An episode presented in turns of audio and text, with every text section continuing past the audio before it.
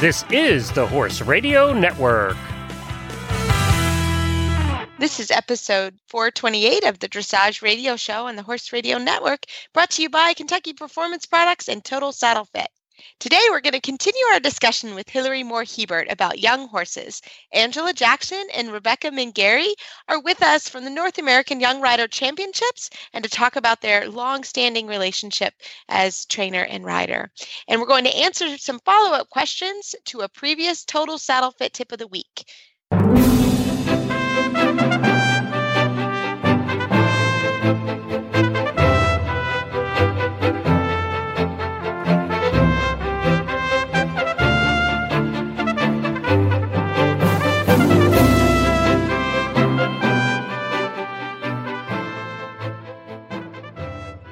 This is Reese Koffler Stanfield from Georgetown, Kentucky. And this is Philip Parks from Rockville, and you're listening to the Dressage Radio Show. Nice job on the intro there, Reese.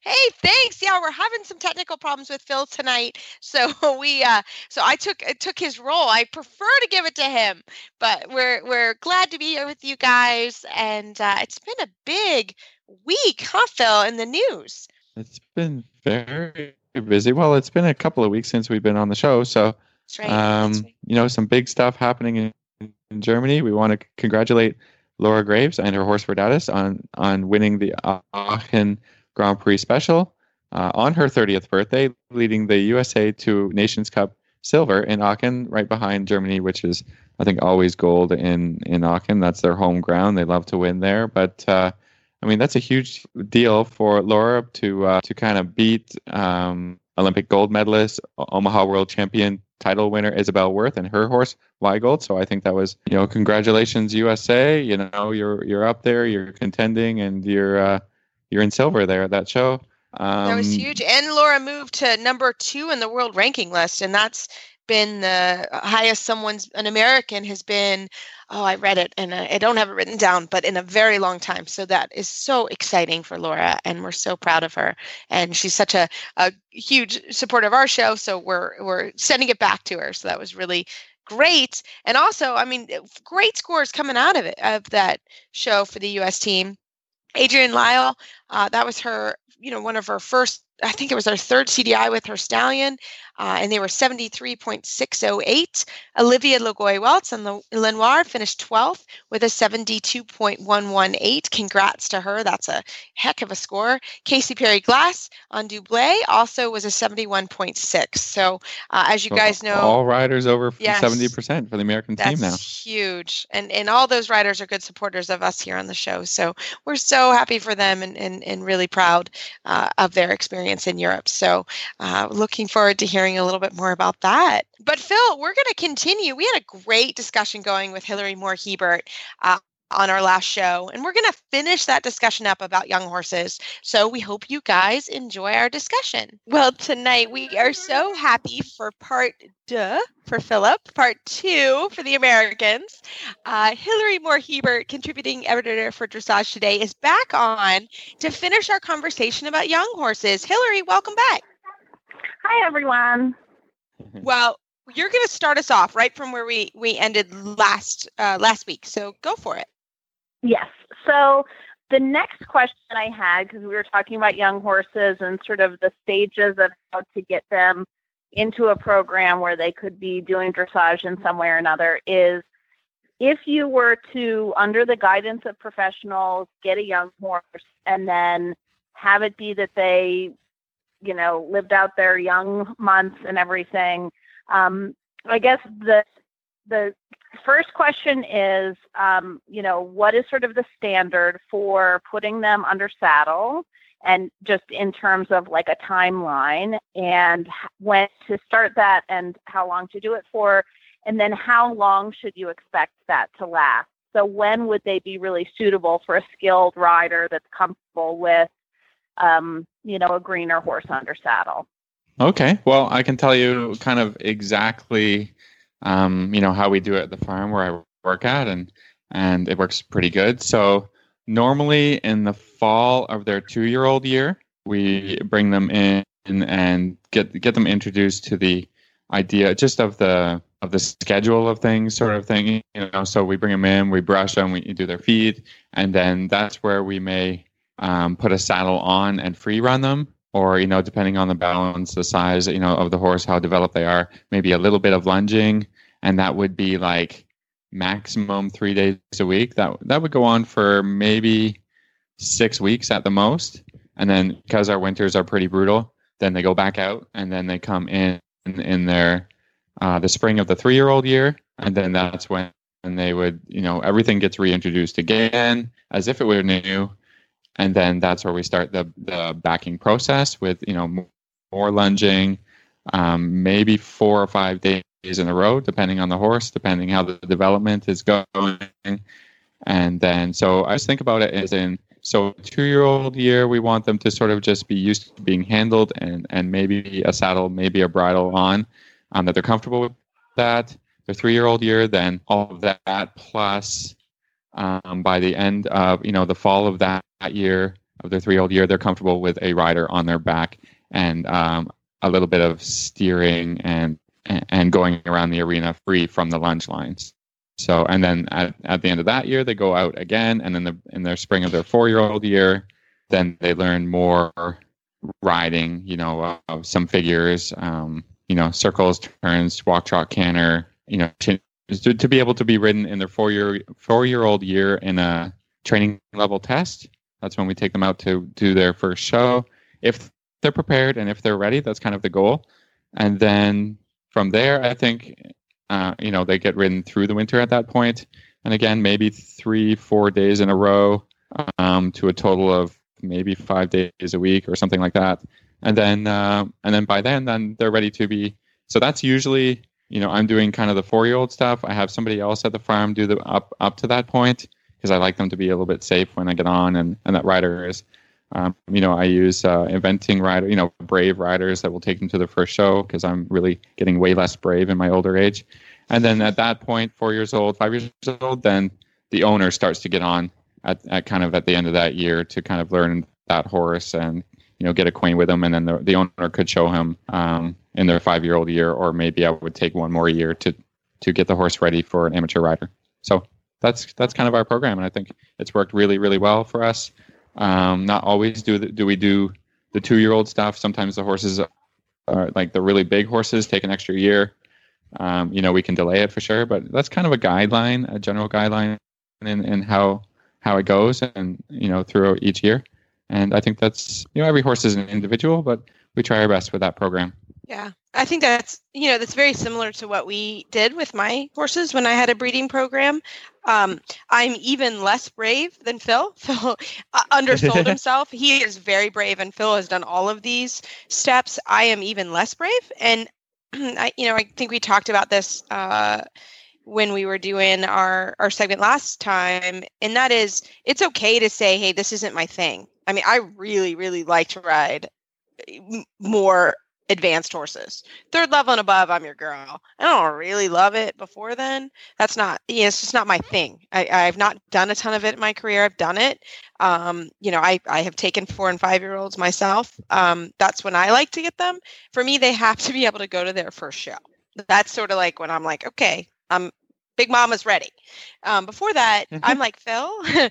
I um, I have a very very good team that I send them to. I I would do all the groundwork at my farm. Uh, I have uh, you know the mounted police from Lexington would come out and they would teach them all sort of ground manners and and and we would do the grooming and that kind of thing. But then they would go out to the arena and do mounted police work and and walk through over tarps and all kinds of stuff get ropes between their legs and and that needs to be done with somebody who's very confident with that again not really what i do um, and so they would spend some time with them and then i would send mine to a very good event friend of mine team ceo eventing um, and they had a fantastic team that would take it them from pretty much like i would usually send them of their three year old year i would send them because they already knew how to wear a saddle and a bridle and that kind of stuff. So I personally would also pay to send them to someone that that's all they do. They do it all day long with babies and youngsters, and they do a fantastic job. And then I would get them back at the end of their three-year-old turning four-year-old year, and and they're ready to rock and roll. So that's what I did. Um, my team, you know, at the event riders, oh my goodness, they, they would take them out and they would, you know, walk them over stuff and, you know, put them on the trailer and, and all of that stuff. So that's what I do. Hilary, what do you do?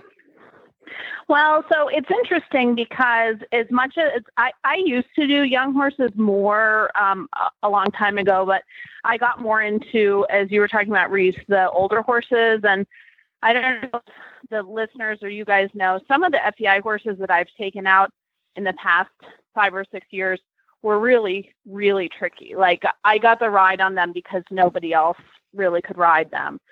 So, um, which, you know, the joy of looking at centerline scores, if you pull it up, it's really easy to track because you see horses I have that I would like to imagine that they did better under me um, if competing at all. But my point to that and what it has to do with young horses is twofold. The first is, you know, the thing that I have always believed, and I don't know if you guys agree, but if you don't start the horses properly, you're going to create issues that will exist forever.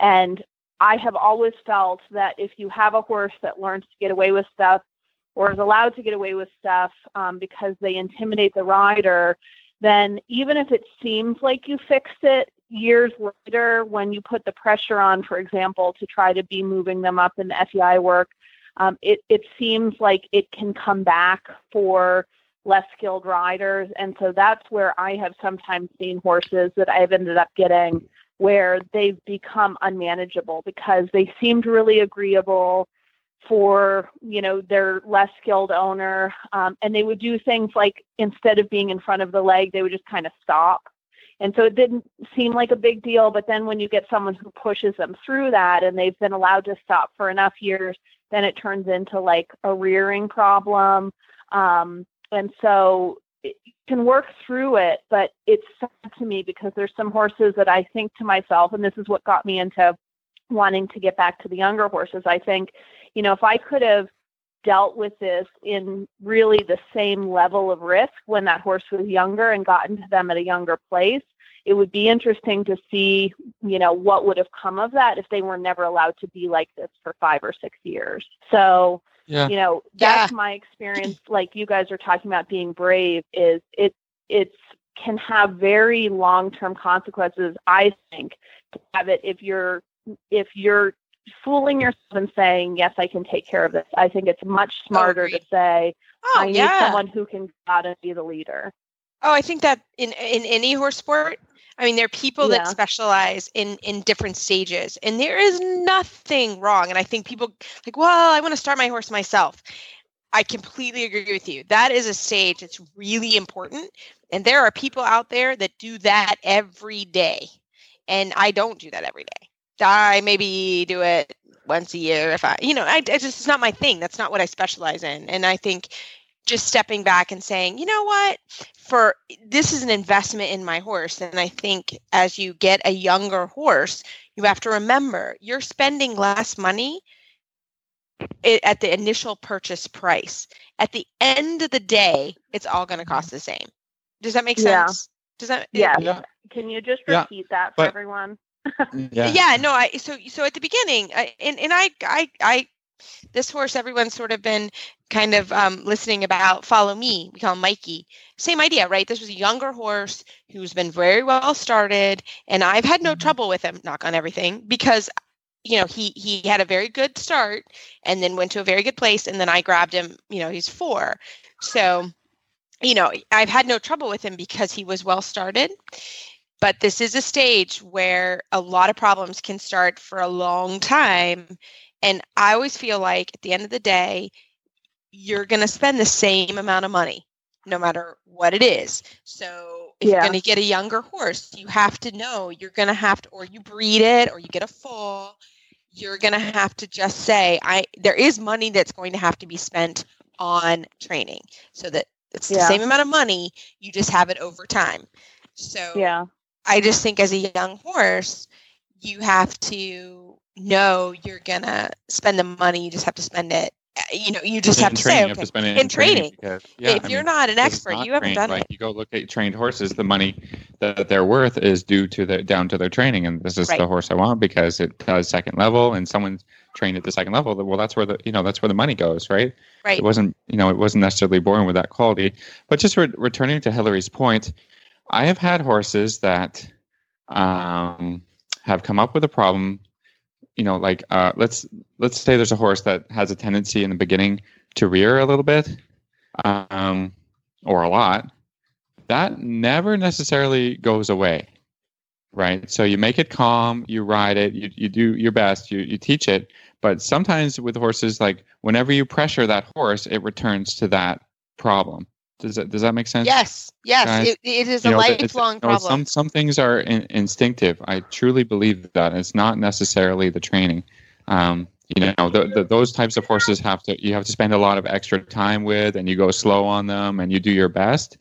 But there there is you know maybe it's one out of a hundred horses, one out of two hundred horses, something like that, where they're they're just they figure something out, right? And like for instance, I have a horse, one of my own horses. Um, he learned as a young horse that he could break cross ties. Well, I, you know, I trained him. I had him for so many years, forever, and you you know to this day he's still alive. He's retired, but to this day you can put him in cross ties, and some days he'll just decide he wants to leave, and he'll just snap those cross ties. He knows he can do it, and so you know that's that's kind of the, the way it is. I, I'm not necessarily like you know there's there's a part of the training in there but there's also just part of like it's kind of a little bit like his personality just does that thing so yeah there's Yeah. no guarantees you know that you have a horse that it's you know just a blank slate and then you just you know write your your record for the horse's life on it It's, you know th- these little things happen these little personality quirks they come with them sometimes and and um yeah i'm uh, you know yeah, i'm not exactly sure what you do about it. Sometimes you just accept it and you find a way to train that horse. And you know to hilary's point when you have a beginning and you can you know that thing about him then you accept that thing and you find your way early how to how to how to deal with that kind of a problem and and how to deal with your horse. And then you know and then you can train it all the way to wherever you want to go go with it and and you know i can only push this far and then something is going to happen you know nervous horses are like that you know that you know i have to be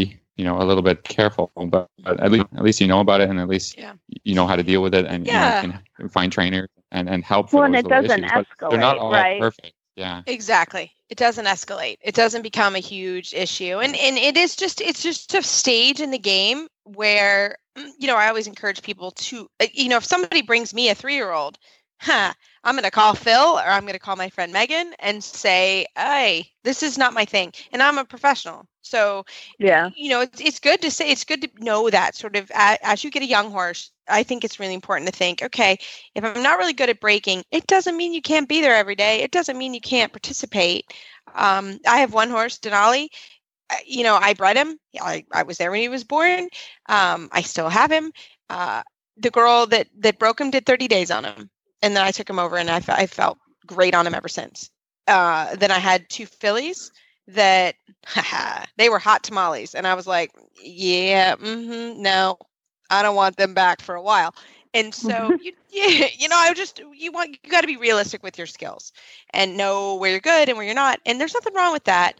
But as you buy a young horse, it's just really important that you factor that cost in because there is a cost to sending them to be broken. There is a cost if you do want to have somebody come and do groundwork. There's a cost for that. So Yeah. I just think it's important to know that and factor that in and not think you're you're doing that. So And I, try- I try and Well- tell people, you know, with the with the adult amateurs that are, you know, out maybe looking at a three or four year old horse, and you know, say to me, "Oh, I can save a little bit of money there, and I can, you know, have the horse with training, you know, in training with you for, you know, a you know a year or two. I'm totally cool with that. That's great, and we agree that's great.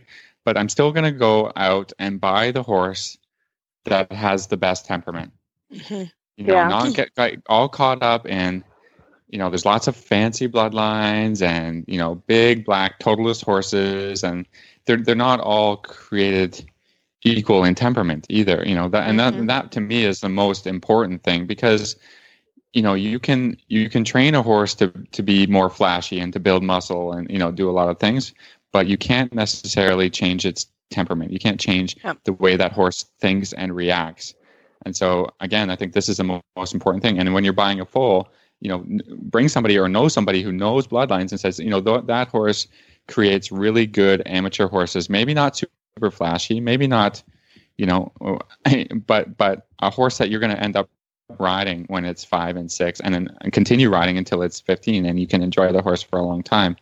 But I think a lot of people with young horses get caught up in flash and pizzazz and bloodlines and oh this is by you know whatever stallion that's famous at the moment and this is by Valegro stallion or whatever and and that's a, a problem. A lot of the you know? bloodlines that I'm, you know, as I'm looking, it's amazing to me that as I talk more and more to people who've seen some of the unproven stallions that are trending at the moment, it seems to me like a lot of the stallions that are trendy, when you talk to someone who's seen them, they're like, you know, that's a pretty hot stallion. It'll be interesting what the foal's temperament is before you look. And so it's interesting to me that there's a lot of horses that are showing up quite a bit. And then when you talk to people who've seen the stallion, it's like, you know, they're talking about it in ways that you they're saying really look at the foal's temperament, make sure that it seems suitable for you. So I yeah. think it's easier oh, than yeah. not to come upon that, you know, especially these days. I don't know, you know, 30 years ago or whatever, but I think it's very easy now to get a horse that has bloodlines that are very recognizable, but can be a very hot horse. Yeah. And that's pretty absolutely. widely known now, right? That's yeah, absolutely. I mean, all known. the horses in the in in the top shows, and you know, mm-hmm. those are ridden by professional riders who need a certain mm-hmm. quality to to be to get the top scores in the world. They need to be super flashy. They need to be a little bit hot, and that's not necessarily a, a, horse crazy. that's going to be for for everyone. You yeah. know. Yeah. And so. I know, think you have to remember too what's the end game. You know, if you buy a young horse, what is your end game? you know, my end game is I would like a top sport horse, but as I get older, I would also like to not ha- own a killer. You know what I mean? I don't yeah. want to go to a horse show and be be worried that my my little you know horse is a beast. You know, I I mean, eh, you know, some some temperament is fine, but you know, and it, you have to really find a horse that has a good character, and that that's coming from three professional riders. And if, yeah. if it is a killer, and you can't walk it around the arena when you look at it, you know, it's going to take a long time to get it there and, and think what you want to do. If ever, if ever, you know, I, have had more experience with horses, hot horses that you look at them and you say, wow, that's an FEI mm-hmm. horse and never make it because you can't ring. train them. You yeah, you can't get them in the trailer. You know, they got to get well, the they just won't accept the go. daily training. You know, mm-hmm. that's the most yeah. important thing in our sport. We have to, you know, especially if, if, the horse and rider are learning together a little bit too. You know, it's a repetition. You know, though you need a horse that's smart enough to learn, but not smart enough to take over and try and do things himself. Yeah.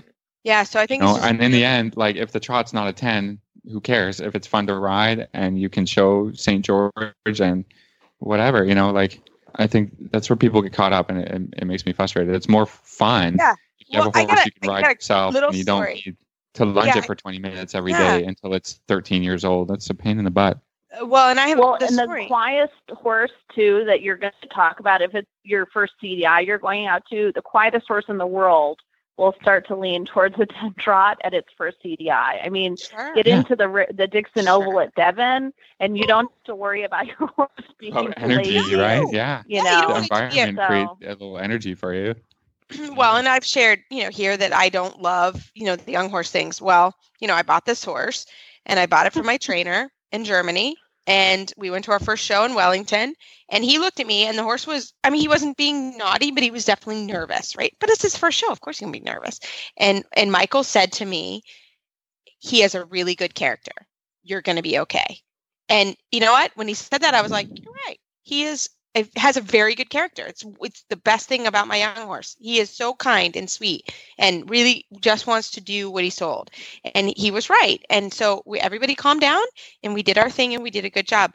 But he was right. That was the best thing he could have said to me is that horse has a great character. It's the best thing about that horse. You can rely on it. Yeah, yep. you know, because yep. it, it is dangerous for everybody. You know, at, at a certain point, and we yeah we want to have fun too and i want to have fun training my clients horses and, and so and my own horses and so on and so forth so you know i take a horse with a little little bit better character and maybe not so flashy in the movement and then just do the training and see where you go right yeah I think well, that's I, I, think, I think that's my conclusion about our conversation here. You know. Well, I think, and the the last thing I want to add is I was at dinner with a bunch of people who do have experience with the younger horses and everything, and it was interesting because um, they were talking about how there's different trainers for different horses and you can pick between horses that are um, you know, specializing or trainers who specialize in horses that are a little more difficult, ones that just need a little more confidence. So even people who really have a lot of young horses quite a bit, um, they even pick and choose between um, people to start their horses, and it's not always the same person. So that really makes yeah. you realize how yeah. good you have to be at managing the young horses. Yeah. Yeah, I don't think there's anyone who's perfect at, at you know at everything, and um, some people really like mares a little better. Some people like stallions a little better. You know, like the horse and rider have to suit in whatever situation so that the horse can do his best job and, and the trainer can do his best job at what they do. So I think, yeah, it's. Uh, Love it. Love it. Just remember your end goal. Yeah, just remember that end goal. Well, Hilary, thank you so much for coming back on the show and, and doing some young horse questions. If anybody has any more questions you want the three of us to tackle about young horses, uh, we welcome it as always. So, Hilary, how do our listeners find you online? So, um, if they are interested in more questions with the young horses that we can talk about more, uh, they can always find me just on Facebook and send me a private message. Uh, if they're interested, there's some great articles on uh, starting young horses just informationally for people uh, at dressagetoday.com. And you can easily find that by subject. Um, and then you can just check us out on social media at Facebook and Twitter. I love it. Well, thank you so much, Hilary, and we look forward to next month. Yes. Well, Phil, I really enjoyed that discussion that we all had. Um, and we are going to come back with a fantastic interview from Angela Jackson and Rebekah Mingari right after this commercial break from Kentucky Performance Products. This Nutrition Minute is brought to you by Kentucky Performance Products, the company that simplifies your search for research proven nutritional supplements at kppusa.com. The horse that matters to you matters to Kentucky Performance Products. Managing horses can be challenging. Each horse's personality affects the way he behaves and reacts to the world around him. Horses with certain dispositions can be at higher risk for developing health problems than others. High strung or excitable horses are easily stressed, but so is the timid, quiet warrior. Stressed horses are more likely to develop digestive upsets that lead to colic, diarrhea, and ulcers. Neigh-Lox Advanced was specifically developed to support a digestive tract that is under stress. It sustains proper pH levels, reducing the incidence of ulcers and hindgut imbalances, while simultaneously supporting the healing of damaged tissue tissues. Neigh-Lox Advanced supports the complete digestion of starches and sugars and sustains populations of beneficial bacteria. Make life a little easier on your sensitive horse and start him on Neigh-Lox Advanced today. To learn more about the ingredients in Neigh-Lox Advanced, visit Kentucky Performance Products at kppusa.com.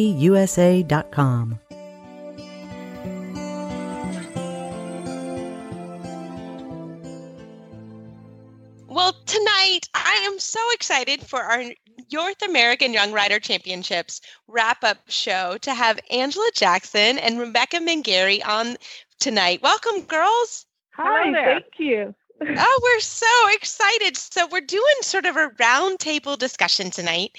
Angela Jackson is a friend of mine and a fellow trainer in Kentucky and is well known for her young horse training and young rider training and FEI training. And Rebekah Mingari has uh, done young riders for several years now, gone through the program, and you guys have done it together. And I just love your all story. So I wanted to just start the interview. Rebekah, tell us how did you find Angela and when? How old were you and how did you start into the program with Angela? So I was about 13 years old uh, when I started taking clinic lessons with Angela. Uh, she came in a couple times a year, and uh, I had my little Morab that I'd get lessons on with her. And then uh, when I was about 14, uh, I got my horse Unico.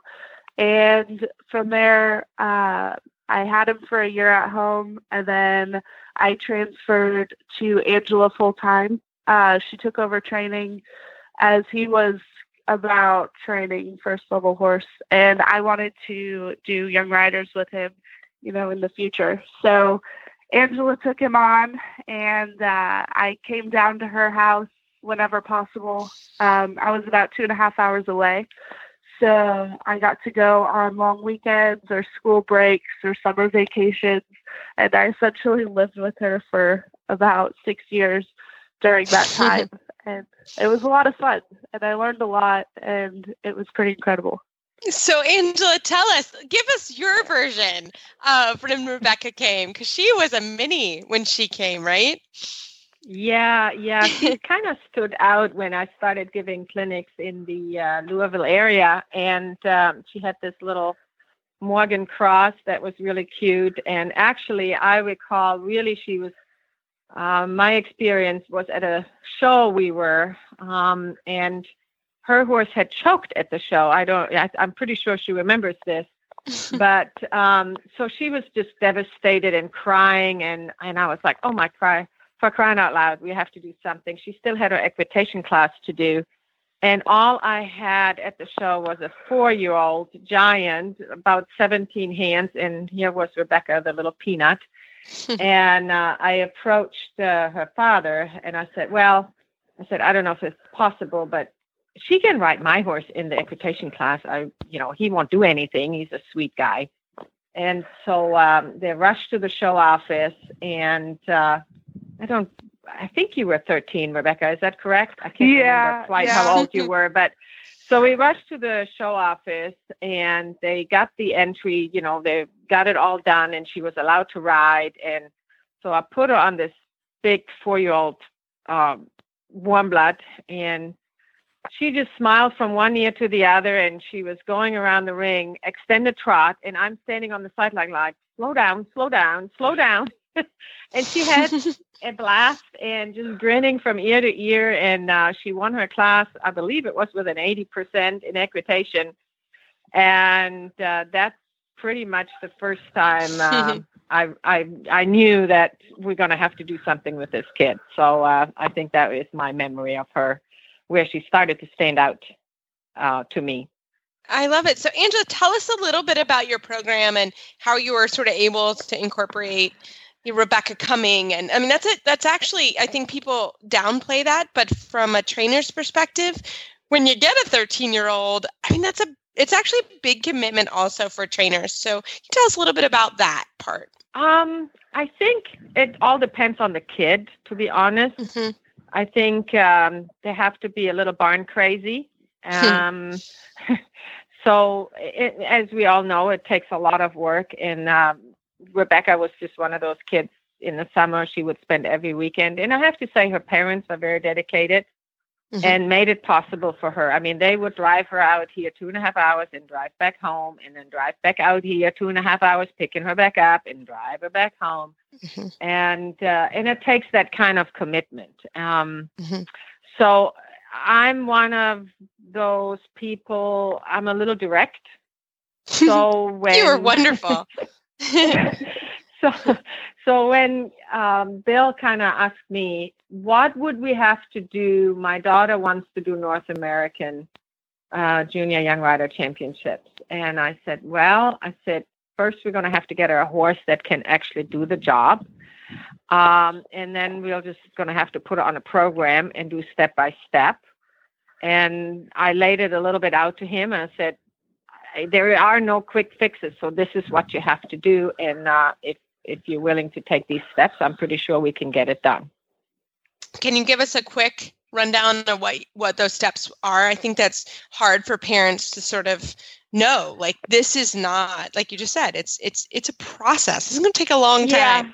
It's years it, it is, to get them there. Yes, it does take years, and I as I am training also young horses, it's I'm a big believer in the training scale, but I'm also a big believer in uh, correct riding. And I think that it's not necessarily that they have to have a fancy horse in the beginning. It's more important that they learn correct riding on equitation. And I'm a big fan of feeling. I, when you take lessons with me, I will often ask the girls, um, is it feeling as good as it looks? What do you feel? You know, I ask them for um, uh, feedback to me. So sometimes it's deceiving. It's not all about the outline, it's also about a feel. And I think that the kids that I took on also have good feel. And um, they have to learn that. And I think in the beginning, it's not as clear to them. They only see they want to ride a flying change or they want to ride in a double bridle and it's it's not that important. It's more about the correctness of a straight horse and an even horse and an even seat and an even feeling. And that's what I try to teach in the beginning. And I keep even my, um, I would say, my wording different mm-hmm. than once they're more educated. Once they're more educated, we can use all the fancy words like engagement and um, collection and self carriage. But in the beginning, that doesn't make any sense to the kids. So I try to not even use those words. I throw them in there and I, I tell them at the end that's what it will become. But I try to keep it simple so they can understand it first. Yeah, and it is a process, and each horse and each each kid learns at a different pace. Yes. Yes.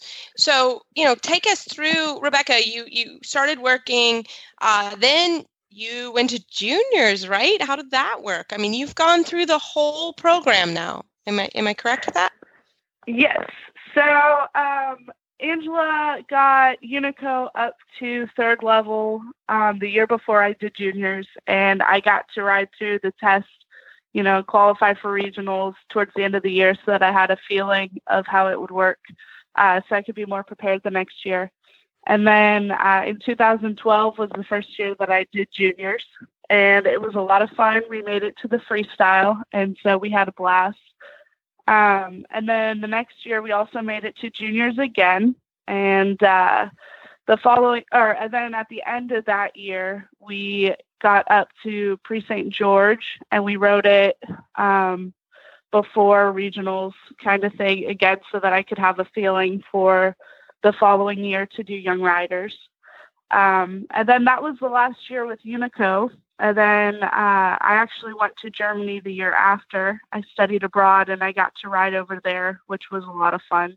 Right. And, and uh, Angela, did you, was Angela, Angela, did you help Rebekah kind of with that process or how did that work? Yeah, when she told me that she had an opportunity to go and study uh, abroad, um, I was uh, finding out how much time she could actually spend in Germany. So we had a discussion to either try out for uh, North American again that year and or do just uh, forget and, and just put North American to rest for this one year and take the opportunity to actually be a working student. And she was, she, uh, I was lucky enough to get her in with uh, Tande Ritter and then also uh, with Klaus Balkenhol, which I think she enjoyed very much and learned a lot. Mm-hmm. Yeah. Yes, take, definitely. Take it back, Rebekah. Take it back. Then what happened in your career? Yeah, so then uh, while I was in Germany, uh, Angela also got me a job with uh, Casey Dunn, who's a breeder in southern Indiana. Uh, she's got incredible horses, and uh, she owned or she owns Allure S, uh, who was the mare that Angela rode through the developing horse program and who I got to ride for Young Riders this year. Um, so when I came back in January, I got to start working there. And Angela still had Allure, so I got to ride her daughter, Elzarma, who was going to be a seven year old. And so I took her to Young Riders in Colorado um, at the end of last year, and that was that was incredible. I mean, she was a seven year old, and we had a lot of fun. She ended up getting a silver medal in the freestyle, and it was just a really incredible year. And then this year, I got the opportunity to qualify with both horses, with both Elzarma and Allure. Um, I took over the ride with her so that I could hopefully do U25 with her next year. So we had kind of a prep year. And uh, so I took Allure to New York this year, and uh, she did really awesome too. Yeah, so and, and we, Angela, you and Allure have quite a, an awesome history. Can you tell us a little bit about it? Allure, the horse that Rebekah rode this year, you've had you had her a long time, right? Uh, yeah, she came to me as a five-year-old um, in the fall of a five-year-old year. Uh, Casey Dunn, the owner, um, she approached me and asked if I could take her through the young horse program, and uh, so she came and she's a she was a rather tall, uh, skinny horse at the time. Not skinny in that way, but you know, just still a juvenile young horse, typical young horse. And um, I fell in love with her right away. She, you could tell that she was certainly something special. Um, and yeah, she uh, I did the six year olds and um, we did very well. She was reserve champion at, for the uh, World Young Horse Qualifier at the CDI at Lamplight that year. Um, so she she was definitely something I could see right from the start that she was something special. Then we did developing PSG the following year at a seven year old. Um, and then I actually went um, to do a little more studying for myself. I went and worked with Klaus Balkenhol for three months, and the horses, all my horses kind of had three months off. And when I came back, um, we had a little issue, which was the horse. The horse had went to another trainer, and that didn't quite go. They didn't click like her mm-hmm. and I clicked. Sure. So I had a little um, repairing to do. Uh, but then we came back strong the following year. She um, she went um, won the U.S. finals. Uh, we were obviously regional champions, and then went to U.S. Uh, finals in Lexington in November. And she was uh, I won freestyle champion. Um, she was horse of the year. She was um, Prix St. George champion so yeah, I took her to Gladstone uh, to Festival of Champion, and then uh, took her back the following year to do the Developing Grand Prix, which she graduated out of the whole young horse program, um, and that was pretty incredible. Taking a horse, you know, through the young horse to the developing program, and then graduating at the Grand Prix with her. That was pretty special. Absolutely. And then and then, you know, seeing Rebekah Ryder, what was that like? I mean, you guys have really sort of as a whole team just developed and, and yeah. changed. That's pretty cool. I'm I'm very thankful for Casey to be so supportive. She has a wonderful breeding program out uh, in Corydon, Indiana, and um, it, it, just ended up working out perfectly. Uh, that she needed a, a, trainer, and I'm far away, and it's really difficult to send that many horses out to my place uh, it just made sense that the horses should be staying at her farm and it's also more cost effective, obviously. And uh, I was just delighted to uh, give Rebekah the ride. And um, I hope that we can do the U25 next year uh, to add more well, let's call it little diamonds in her crown. sure. because Allure, yes. Allure is the queen of the barn, and uh, I mean, she just added two more FEI medals to uh, to the count. Mm-hmm. Um, that's awesome. And so, so that's obviously uh, next on the list uh, for this incredible horse. And Rebekah is doing a fantastic job. And just to go back to make what made me very proud last year was that um, she took over uh, the seven-year-old uh, and and took a seven-year-old to North American. That that, in my opinion, was pretty special. The horse was mm-hmm. the youngest horse there. Um, I knew Rebekah had the nerve and the skill to do this um, when not everybody believed in it. And, and I reassured everybody that the horse could do it and that Rebekah could do it and that they would just be fine. And, uh, you know, to even come home with a, with an FEI medal at the end of it with a seven year old, I think is, is Huge. testament on yeah. how good of a rider she really is and how far along she's come. And it makes me very proud as, as a trainer. Oh, it's it's a fantastic story, and I I love it. So so for our final question for you both, um, Rebekah, what would you say as you're going through? I mean, you guys have had an amazing relationship, and I'm I'm sure there's been hard times and great times, and you know, what would you give advice if somebody said, you know, I want to find a trainer and I'd like to be with this trainer for years and have them develop my career? You know, what would your kind of piece of advice be for the student? on that? Um, I would say so for Angela, she is a very special person. She will never tell you what you want to hear. She's going to tell you exactly what you need to hear. And she's going to be there for the benefit of you and the horse. You know, never once have I come to her and asked her a question and worried about if my best interest was at heart because I know it always is.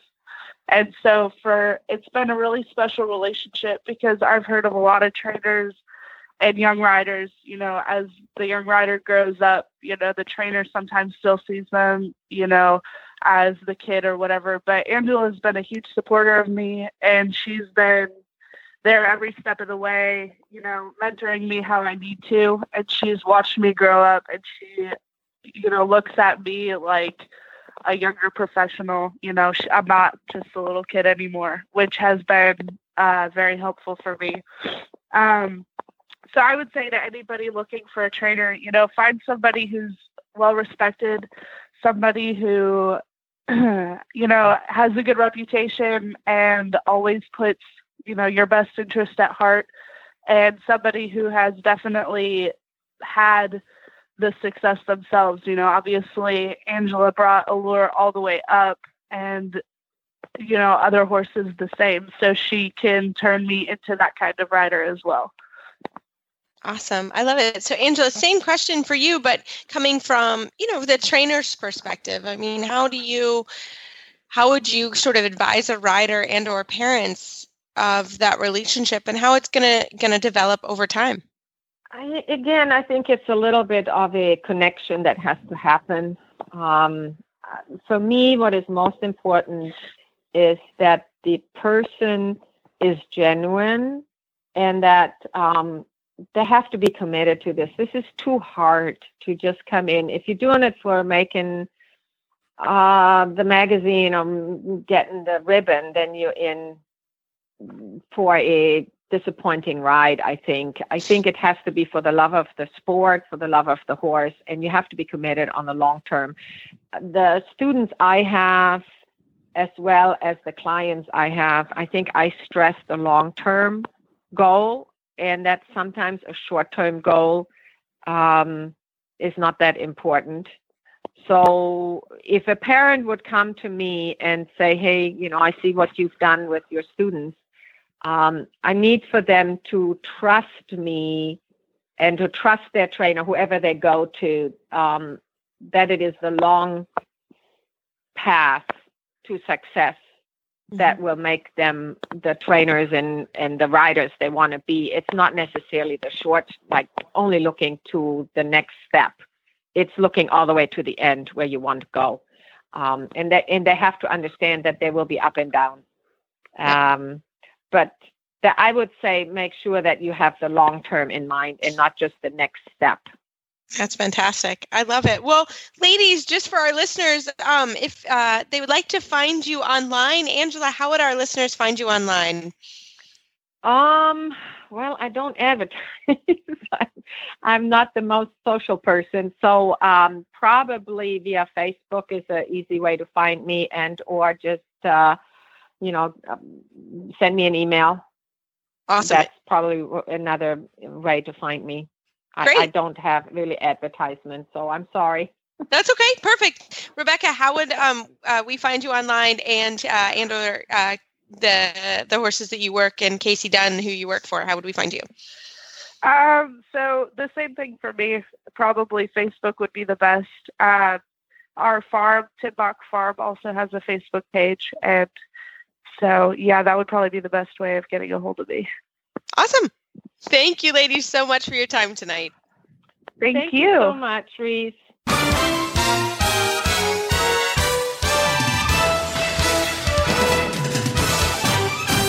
This week's dressage training tip is brought to you by Total Saddle Fit, home of the shoulder relief girth at totalsaddlefit.com. Well, for this week's Total Saddle Fit tip of the week, Phil, we've got a good one, don't we? Yeah. Well, we answered a question not too long ago about simple changes, and our um, our, our listener uh, wrote us back and, and was talking a little bit about it. So um, I'm going to just kind of read the message that we got sent to us. Um, she says that she'll be having much more success with the simple changes so we, since we tackled that on the show last week. Um, she found that thinking about the two phases of the canter stride very helpful, and also a bit, a bit of permission that we gave her to use her rein aids and, and the bit a little bit to uh, to help the horse get the idea that you can't just run through the transition downwards into the walk. So that was good, I think. And then it took a couple of corrections and and a little better timing, and the simple changes have been going a lot better. So there's a follow up question now for us, Reese. We're gonna have to tackle this. I love it. She's been having much more su- success with the simple changes, um, which is good. And now, how do I apply my new feeling for the two phases in the canter stride in order to get the timing better for the flying changes? and how does you know how do we get the timing right and and relate to the flying changes from our discussion on simple changes. So, do you think you can start tackling that? Yes, I am happy to start tackling uh, that one. I will just say I'm not 100% sure if this horse knows flying changes. So It seems it seems like the, from the message that the horse has done them, and she's using simple changes, better simple changes to go back at them uh, later on. Got it. Okay. That that that gives me a little clearer picture. I was a little confused. Um, so one thing that I would say is going just back to the simple changes. Um, I'm a super. For me, the simple changes have to be almost perfect um, for flying changes. This is if your horse knows flying changes. Also, if you're teaching flying changes, simple changes can be very important. And one of the things that I would say is make sure not only do you have a crisp half halt toward the downward in the in the simple change, but make sure you have a crisp upward because I think that happens also in the in the simple changes. Like you have a nice walk and then you canter and then you get more activity. So I think that be, can become an issue as you go for the flying changes, if the horse knows the flying changes. So I would say as you're riding your upwards, uh, that you're equally as crisp about asking the horse to jump and be active into the upward transition. I would also make sure that the horse is staying through in the upward transition uh, and I just say that because we talked a lot about the downward transition, but not a lot about the upward transition. And in my mind, flying changes mirror uh, the quality of canter, right? So that's another thing that I think you have to be careful and, and that we have to mention going toward flying changes is making sure that the horse has a really solid, clear um, half halt for the, um, activity into the canter um, the basic canter and that the horse is straight and basically that you've gone through the scale of training because if you haven't going toward flying changes that become anything that is wrong in the or, or or not perfect in the scale of training is going to be an issue going to the flying changes. So that's the one thing phil that i would say for setting the groundwork on the flying changes um, is is important does that make sense phil you see where i'm going with that Yeah, absolutely. Absolutely. Um, yeah, it was. It's a good discussion because um, I was teaching flying changes um, this week. So one thing that I tell all my students when we're coming to teaching the flying changes is to really try and do a simple change with only one stride of walk. So the horse gets, re- you know, the horse and rider get really quick about their aids and really making the horse listen quickly to the half halt then the you know and then the the change of leg. So you know with the you know moving their new um, outside leg back to ask for the the canter stride. So i think it's a really uh, a tricky timing thing. What do you think about that reese? Oh yeah. No i think that's the biggest thing actually with flying change. It's all about timing right? If the timing is quality and solid the flying change is solid if that makes sense. Now you also have to think what are the aids for the horse's flying change uh, and that's also why people get in trouble i think with flying changes. They either uh, have used way too much body language aka throw their body around. Uh, i think especially when you're green learning flying changes or you're teaching flying changes it, you have a tendency to want to shake and bake in the saddle is what i say. It's like just sit still. Um, it really is just a change of your leg aids and your seat aids and riding a half halt. So the change people make a big deal about the actual flying change. It's not that's actually not the place to make a big deal. Uh, today i was also teaching someone flying changes we were working on it and actually the horse every time from right to left would absolutely lean on the rider's left leg. And i said to her i said that's the problem. It's not the change. The change is not the problem. The problem's happening before. So it's really important as you go to looking at your flying changes and that's what I mean about the scale of training. That's the roadmap, right? If you're having trouble with contact or the horse moving off your leg or whatever it is, that's actually where you go and fix. And then you can go back and work on the flying changes. I will say also, flying changes, and we stress this here on the show because this is this is one of those moments where you need someone that sort of knows what they're doing.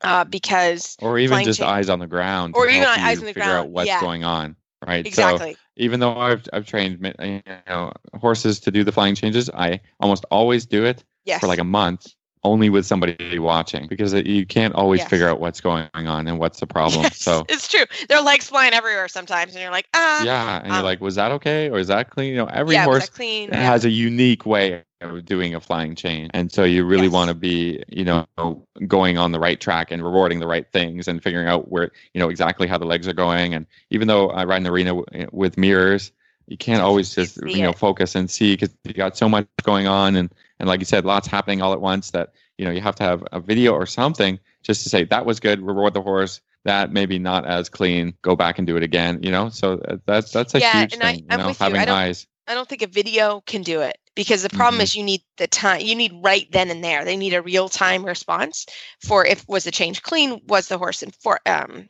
you know what's happening? Are they clean behind? What whatever's going on, you got to have somebody.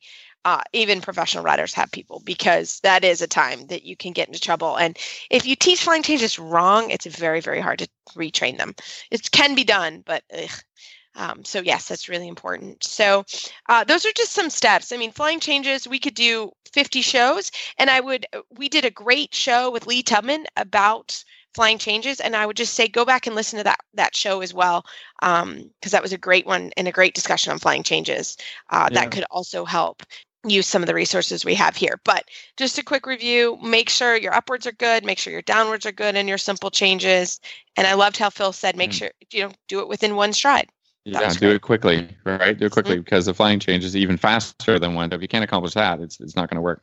And again, just to try to answer the specific question of our listener, because I don't think we have tackled that so much. She asked when in the phase of the the collection and the give of the canter do we want to ask for the change? And I'm going to tell you, it's right after you collect the horse. So you take the reins, give the collect, and then you you move your leg or a little push with your seat, or you know right you know right when the horses um, hind legs are on the ground, then you're going to pick up the new canter stride. So when you're gi- if you have no contact, you can't make the change of balance to to tell the horse to you know bring the other lead. I think hopefully that kind of makes sense to you. Does that make sense to you, Reese? Yeah, yeah, yeah. It's in, and, and I think you said when you say within the collect that you're also saying within the half halt, giving the half halt. It's on the Yeah. it's on the phase of the actual take back. Then the release is when the horse steps through. Correct. Yeah, yeah, Yeah. that's the Cool.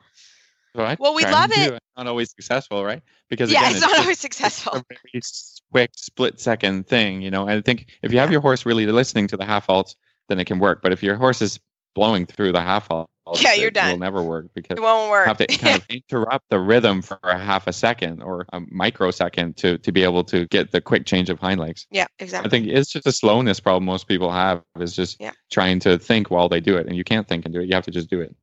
Yeah. It just flying changes uh, are also personal for people too. Everybody teaches them a little different. Everybody has a little bit different feel. Um, so, but we hope that helps. It's- Sorry, I was just going to bring a little, little antidote that uh, Charlotte Dujardin, you know, our favorite rider in the world, says that Carl Hester can't do ones on Valegro. You know, like that's that's. I mean, I've Mm. other, every I think all, all the top riders. You know, you can't just switch horses and do do flying changes, and you know, even highly trained Grand Prix horses, and you know, it's just they are very personal between they're horse and rider. Yep, they're very, very personal. That isn't that funny? Some of the Yeah. top rider in the world, top horse, same training system. He still can't, you know, can't get it, and that's that's not uncommon. So, yeah, but Interesting, still- anyways. yeah, it's really interesting. So, well, we love it as always. We love those Facebook and email shout outs. We try to get to them as much as we can. You can find our show notes and links to today's guests on our website, dressageradio.com. Like us on Facebook, just search Dressage Radio Show. Follow us on Twitter at Horse Radio.